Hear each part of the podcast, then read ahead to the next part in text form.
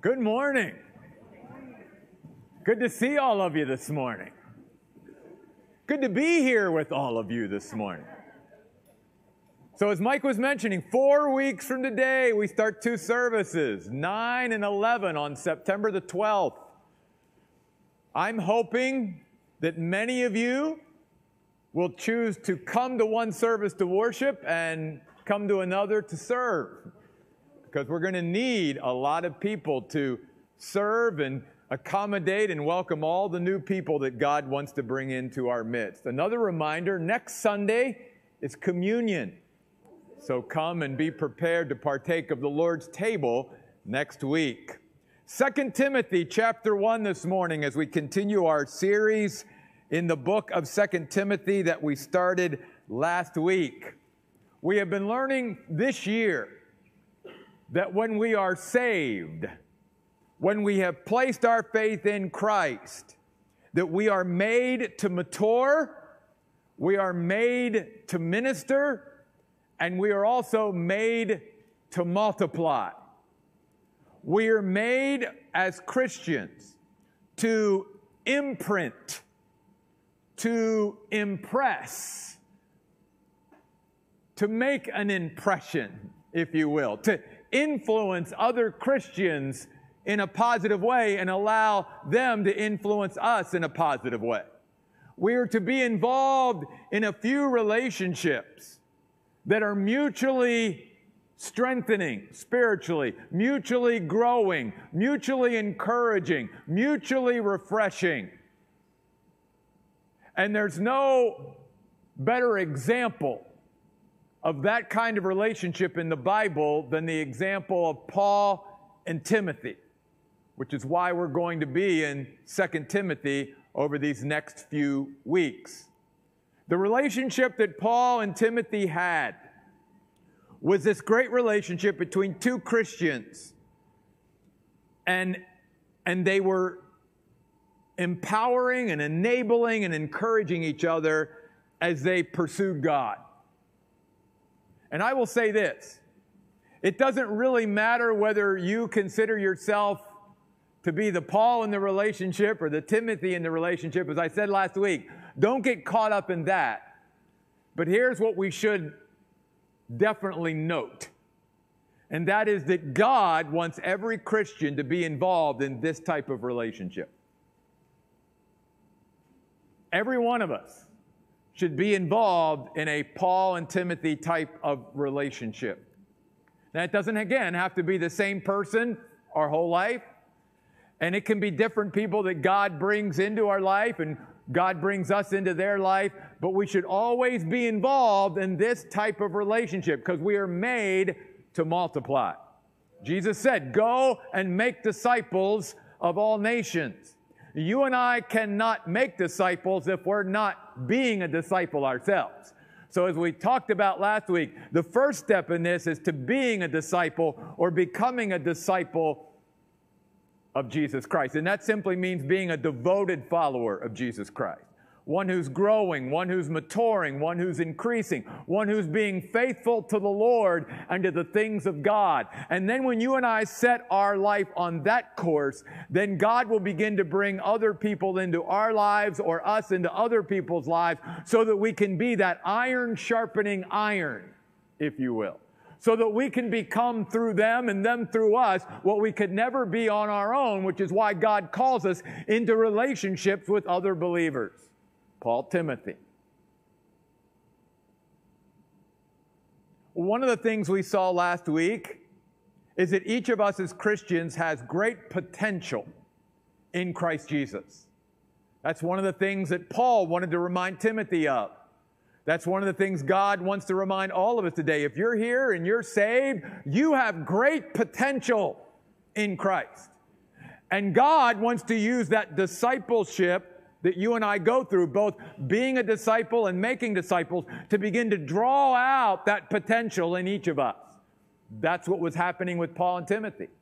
Timothy was drawing out Paul's potential, Paul was drawing out Timothy's potential.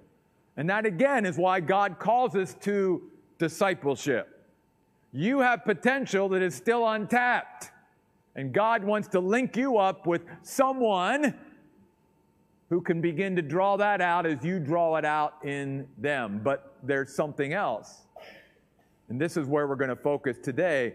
You also have great purpose in Christ Jesus, not just great potential, great purpose. God created you and saved you for a specific purpose.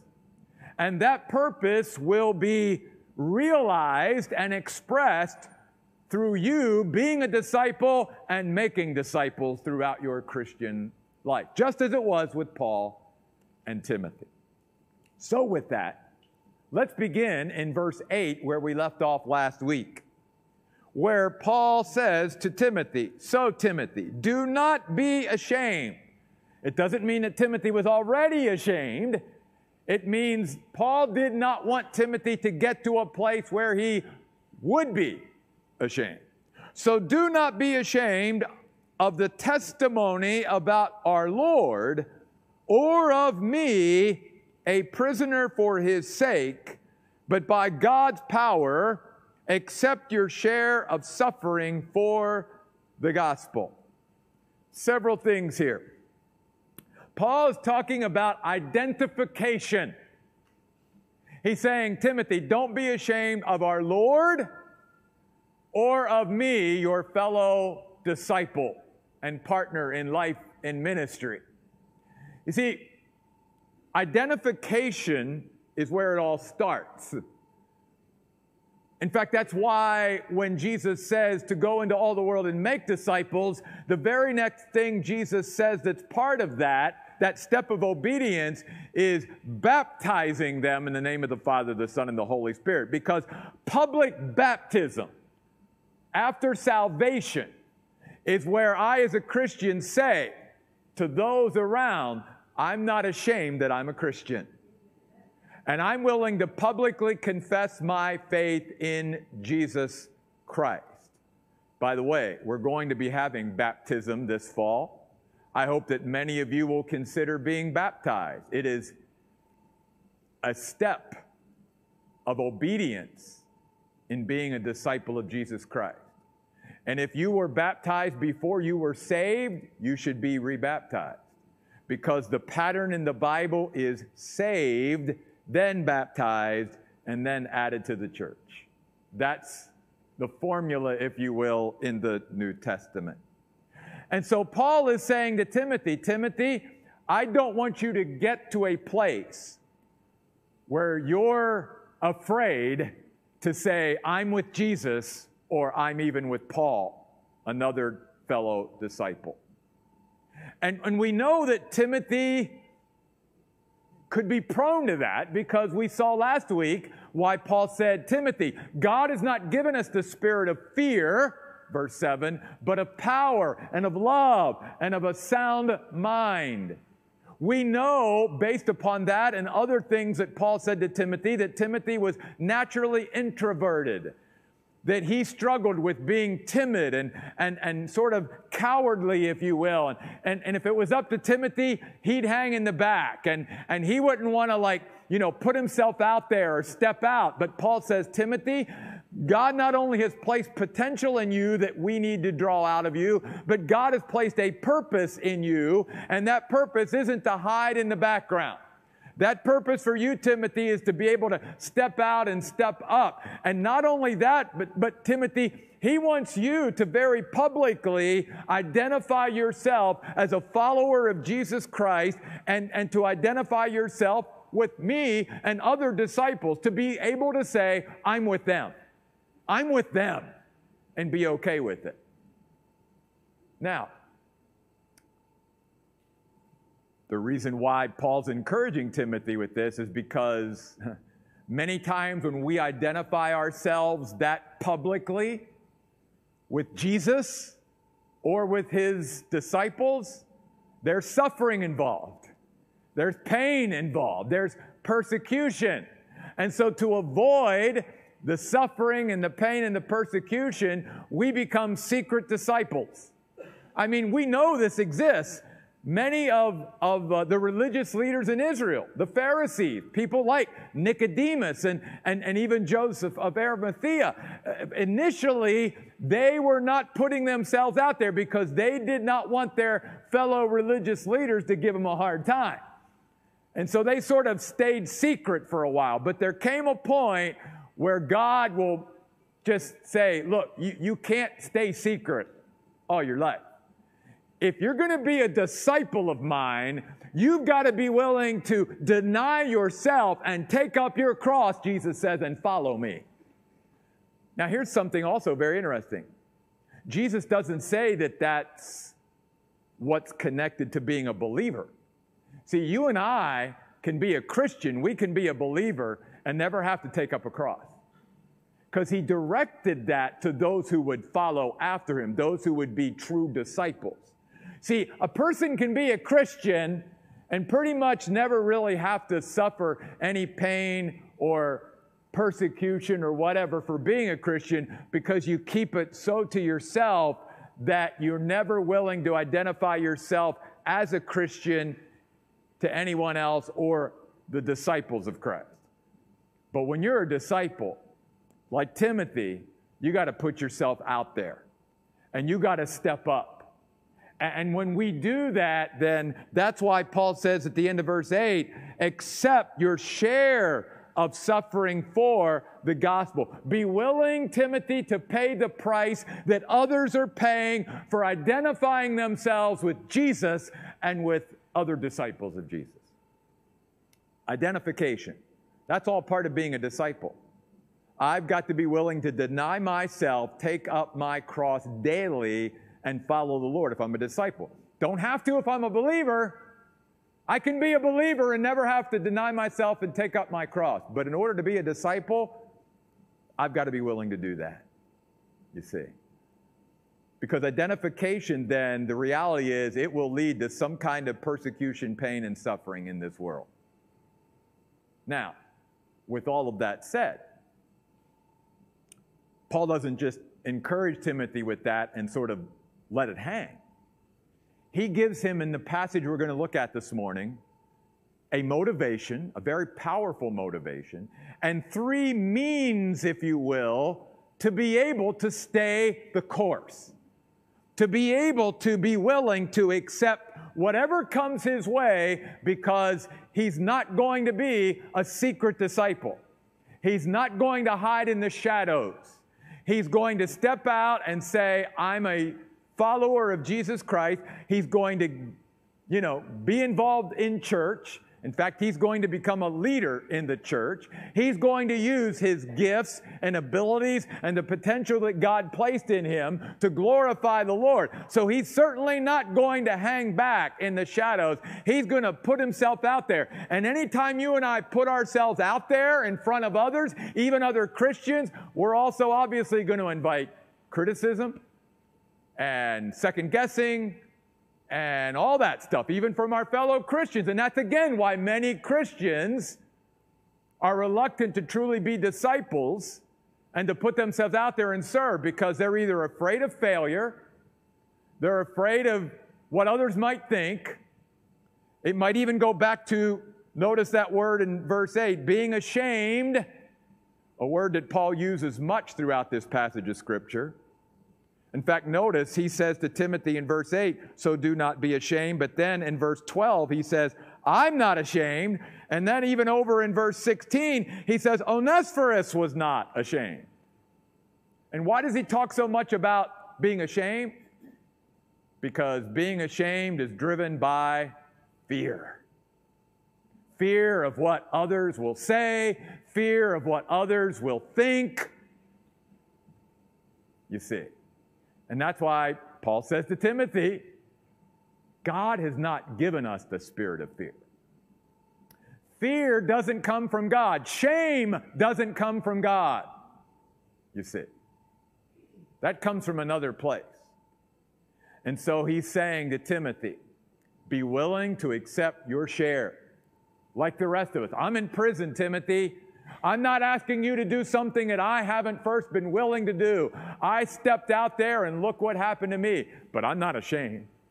I don't have any regrets about putting it all on the line for Jesus Christ. You see, because that's what disciples do. That's what disciples do. Now, let's first then talk about the one motivation that Paul gives Timothy. Not that this is the only motivation for being a disciple and for putting ourselves out there, but this is just one. Other people, including our partners, our di- fellow disciples, are counting on us to stay the course. They're counting on us to remain strong and to be who God called us to be. Look over in chapter 2, verse 10. And then we'll go right back to chapter 1. Paul says, So I endure all things, I stay the course. And notice why. For the sake of those chosen by God, that they too may obtain salvation in Christ Jesus and its eternal glory. Paul says, Here's the motivation, Timothy. You and I, as disciples of Jesus Christ, we've got to stay the course because other people, maybe that we haven't even met yet or known yet, people that God wants to bring into his kingdom through us, and maybe even fellow Christians to strengthen their faith, he needs us to stay the course because he wants to use us in their life. You see. In fact, Paul gave some examples of those who didn't stay the course.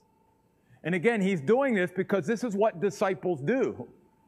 We keep encouraging each other to stay the course and not to deviate and not to give up and not to throw in the towel and not to get so discouraged that we just sort of drop out, even though we know the Bible tells us that many believers throughout history will and have, and that in the last days there will be many who do turn away from the faith, but you can't be that one because there's others who are counting on you.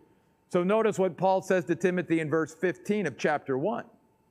He says, You know, Timothy, that everyone in the province of Asia deserted me. Whew, that's a powerful statement. You ever had somebody turn their back on you and walk away from you and walk out of your life? I'm sure you have. We all have. Hopefully, we don't do that to others because that's not what disciples do. Even though other Christians won't stay the course, part of why it's so important that we enter into discipleship relationships and that we are a disciple and we're making disciples is because it helps us and strengthens us to stay the course so that we don't end up like all those other believers that Paul knew that said, they deserted me. They weren't there for me. But then notice what he says in verse 16 May the Lord grant mercy to the family of Onesiphorus because he often refreshed me. He encouraged me. He comforted me. And he was not embarrassed by the fact that I was a prisoner. But when he arrived in Rome, he eagerly searched for me and found me. May the Lord grant him to find mercy from the Lord on that day. And you know very well all the ways he served me or cared for me while I was in Ephesus. That's a disciple. Not only one who stays the course, but one who is refreshing to you. And that's why God wants you to be involved with some other people too, because He wants to use you to be an encouragement and a refreshment and a comfort and a strength to them. That's the fiber, if you will, of discipleship. And he wants us to be involved in those type of relationships so at the end of verse 18 we can serve each other and we can care for each other. Again, that's why God calls us to do this together and not in isolation, you see. So, the big motivation for why you and I need to stay the course in being a disciple and making disciples is because other people, including our partners in life and ministry, are counting on us. Let me say this I know, I feel the weight of responsibility. I know that all of you that come here to the Oasis and call the Oasis your church, I know you're counting on me. I understand that. And listen, that's not a weight that I don't like carrying because God helps me to carry that weight of responsibility. As He will to any of you when you have that weight of others counting on you, like you do. We all do. We all have people in our life that are counting on us as we count on them. And that's part of why we've got to stay the course. Because we understand too the pain of those who've deserted us and walked away and not stayed the course. Those that we realized we couldn't count on. Listen, I'll turn it around. Guess what? Especially as we come into this new season, I'm counting on you. You may be counting on me. I'm counting on you because we've all got to pitch in and do this together. Otherwise, we as a church will never reach our potential for the Lord Jesus Christ, nor will we ever really find our purpose as a church if I can't count on you just as you're counting on me. That's, that's the fiber of discipleship. And Paul wants Timothy to understand that. Timothy, you got a church that's counting on you. You need to stay the course. Well, that's good. That's a, you know, good motivational thing.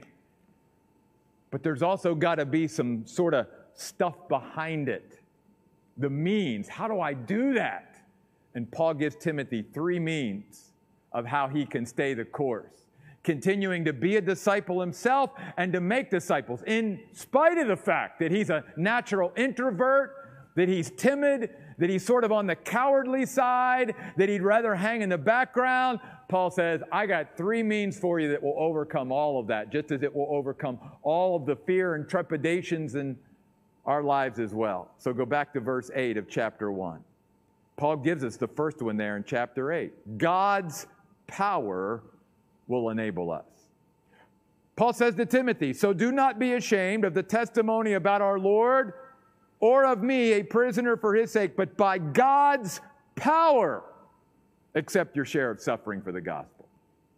By the way, this is supernatural power, right? This is God's power. This is power to do miracles. This is miraculous power. This is power way beyond ourselves. This is a spiritual power that God wants to give you and me. This is a mental power that God wants to give us the ability to grasp and understand and, and have insight and all of that. It's also an emotional power that God wants to give us so that we don't, you know, allow our emotions that could drag us down to get the best of us and to stay on top of things emotionally. It's even a physical power that Can give us. It covers everything. Let me give you an example of the physical, supernatural, miraculous power of God that sometimes we don't think of when we think of God's power. Remember the story of uh, Elijah and Ahab? And the Bible says that Ahab hitched up his chariot of horses and took off. And the Bible says the prophet Elijah outran Ahab's chariot and horses. That's not something that normal human beings can do. Can I just tell you? God gave Elijah a power beyond himself physically, even to be able to outrun a chariot of horses. See, when we talk about God's power, there is no part of your life, there's no aspect of your life that God's power cannot seep into and empower you and I to go way beyond what we could do on our own. In fact, then notice what Paul says in the middle of verse 10. He says, by the way, Jesus has broken the power of death and brought life and immortality to life through the gospel. He says, not only does God give us the means to stay the course because he's given us his power, but he's also broken the power of all other things that are contrary, opposed, or challenging us. So that if you and I, right now, even as Christians, are overcome by some other power, gripped by some other power, and Mike sort of talked about that, and Nicole sort of talked about that too, then God is saying to us, You realize I broke that power when you accepted Christ as your Savior. And the only reason that power has a power over you is because you gave in to that power. You allowed that power to overcome you because in me, the power that you have through me is greater than any other power that you'll ever face. You and I have to realize that. He not only gave us His power, He broke down all other powers. He pulled the plug, if you will, on their power in our life so that we don't have to say yes to those powers and, and be gripped by those powers. So, first means God's power enables us. Second, God's purpose prepares us. God's purpose prepares us. Notice what Paul says to Timothy in verse 9. And by the way, discipleship relationships, we will not only remind each other that we're counting on each other, we will remind each other about the power of God that can operate into our life. And we will also remind each other about the purpose that God has for each of us. Because Paul says to Timothy, He, verse 9, is the one who saved us and called us with a holy, a distinctive calling. Not based on our works, but on His own specific purpose and grace. Granted to us in Christ Jesus even before time began. And what Paul is saying is, when God created us and saved us for this specific purpose, a purpose by the way that He designed in us, not just before we were born, but before time began. I know that's one of those poof moments, right? Like, I can't even begin to wrap my mind around that. And here's the encouraging thing from that whatever God had in mind for us as the purpose for us being here, He then created us with that purpose in mind. He saved us with that purpose in mind. He equipped us with that purpose in mind. He gifted us with that purpose in mind so that we would be totally prepared for whatever purpose God had for us in this life. That's why Paul says in verse 11, for this gospel, I was appointed. The word appointed there in verse 11 literally means made for this purpose. Don't miss that. Paul is saying, God, I finally realized in my Christian life as I became a disciple of Jesus that God made me to be a preacher. He made me to be an apostle. He made me to be a teacher. I was made for this. And therefore, I can take heart and be encouraged by that because I know that if God made me for this, then He's prepared me for this. Whatever the pathway is that God has for each of us, be encouraged by the fact that God knew what that pathway was before time even began, much less before we were born. And that when God created us and knit us together in our mother's womb and saved us and gifted us and equipped us, He also did so with that pathway known to Him. Unknown to us, but known to Him. So that's why every one of us here, whatever pathway you're on right now, you may not have chosen that pathway. But God knew you'd be on that path. And God has prepared you for that. He made you for that. So you and I can't say, no matter where we're dropped throughout our life, God, I don't have what it takes to deal with this situation or circumstance. And I'm looking around the room and I know some of you, you're dealing with some stuff right now. But you've got to understand something. God specifically picked you out even before time began to say, I'll make you for that so that you can handle it, so that you can continue to be my disciple and be a light to other disciples, so that you can even use that experience not only to be a disciple yourself and grow in your discipleship, but to also make disciples yourself. See, God is in the details like no one else or nothing else could be. So the first means God's power enables us. The second means God's purpose prepares us. And the third and final one, God's presence settles us. God's presence settles us. Verse 12. Because of this, in fact, I suffer affliction as I do, Paul says to Timothy. Yeah, I'm experiencing pain, but I'm not ashamed. I have no regrets. And listen, Paul's writing Second Timothy at the end of his life, not at the beginning or the middle. It's not like, no, Paul lived pretty much his whole life. This is the last letter Paul will ever write before he dies. And Paul's saying, in spite of all that I've been through for being a disciple and making disciples, I have no regrets. Because that's the way it'll be for the dedicated, devoted Christian. When you get the glory, you'll have no regrets that you laid it all out for Jesus Christ. The Christians who will have regrets are those who held back, those who stayed in the background and never stepped out or stepped up and truly saw what potential and what purpose God had for them in Christ. Because each of us, if you're a Christian, you have great potential in Christ and you have great purpose in Christ. So notice what Paul goes on to say.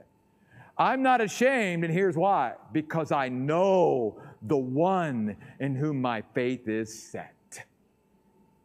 You know what the secret is? I know him. Now, again, let's, let's differentiate some things here. Yes, every Christian knows the Lord, or else you wouldn't be a Christian. That's not the kind of knowledge he's talking about here. See, there are many Christians who are saved. They know their sins are forgiven. They know if they die, they'd go to heaven, all that. But they still don't know him enough that they can say what Paul said I'm not ashamed and my faith is set. I'm resting completely in him. I'm not gripped with fear. I'm not overcome with anxiety and worry. I'm not all stressed out. No, my faith is set because God's presence in my life has totally settled me. And my security and stability and settledness is in Him. Do you know Him today, my friends?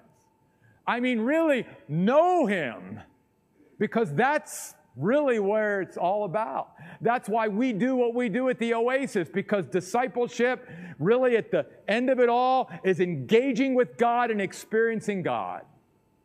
That's why I loved what Nicole did at the end of worship today. You know, instead of rushing through to something else, let's take time for why we're here. We are primarily here to engage and experience with God so that all of us can know Him more. Because the more we know Him, the more we will be settled in Him. And there are many Christians today, my friends, that are not settled in Him, and therefore we know they really don't know Him. Say, well, Pastor, how do you know that? Because there are many Christians today who are fearful, who are always worrying and, and stressed out and filled with anxiety. And all those things would not be predominantly in our lives if we truly knew the one in whom our faith was set. You see. His presence and the reality of His presence in our life makes all the difference in our world. It's how you and I can stay the course and accept our share of suffering like other Christians and be the disciple that God calls us to be and then be involved in making disciples. Paul says, Timothy, Discipleship's all about identification. But identification with the Lord and with fellow disciples could lead to suffering and pain and persecution. And I know many Christians shrink back from that, but God doesn't want that for us. God wants us to step out, step up, and stay the course. How do we do that? By reminding ourselves other people are always counting on us to stay the course and that God's power will enable us, God's purpose has prepared us, and God's presence will settle us. And all we have to do is just continue to go after knowing the one in whom our faith is set. That was Paul's goal. Remember the book of Philippians? Paul's one goal, he said, more than anything else, is that I may know him. Well, Paul already knew him as a Savior, but he didn't know him yet like this. And that's where God wants each of us to get to. Th- think about the dynamic of a local church. If every Christian that went to that church knew God like Paul knew God at this point in his life, whew, I want to be a part of a church like that. I hope you do too. So let's be willing to step up and step out and stay the course. Amen? Amen. Would you stand with me? I'm going to ask our worship team to come.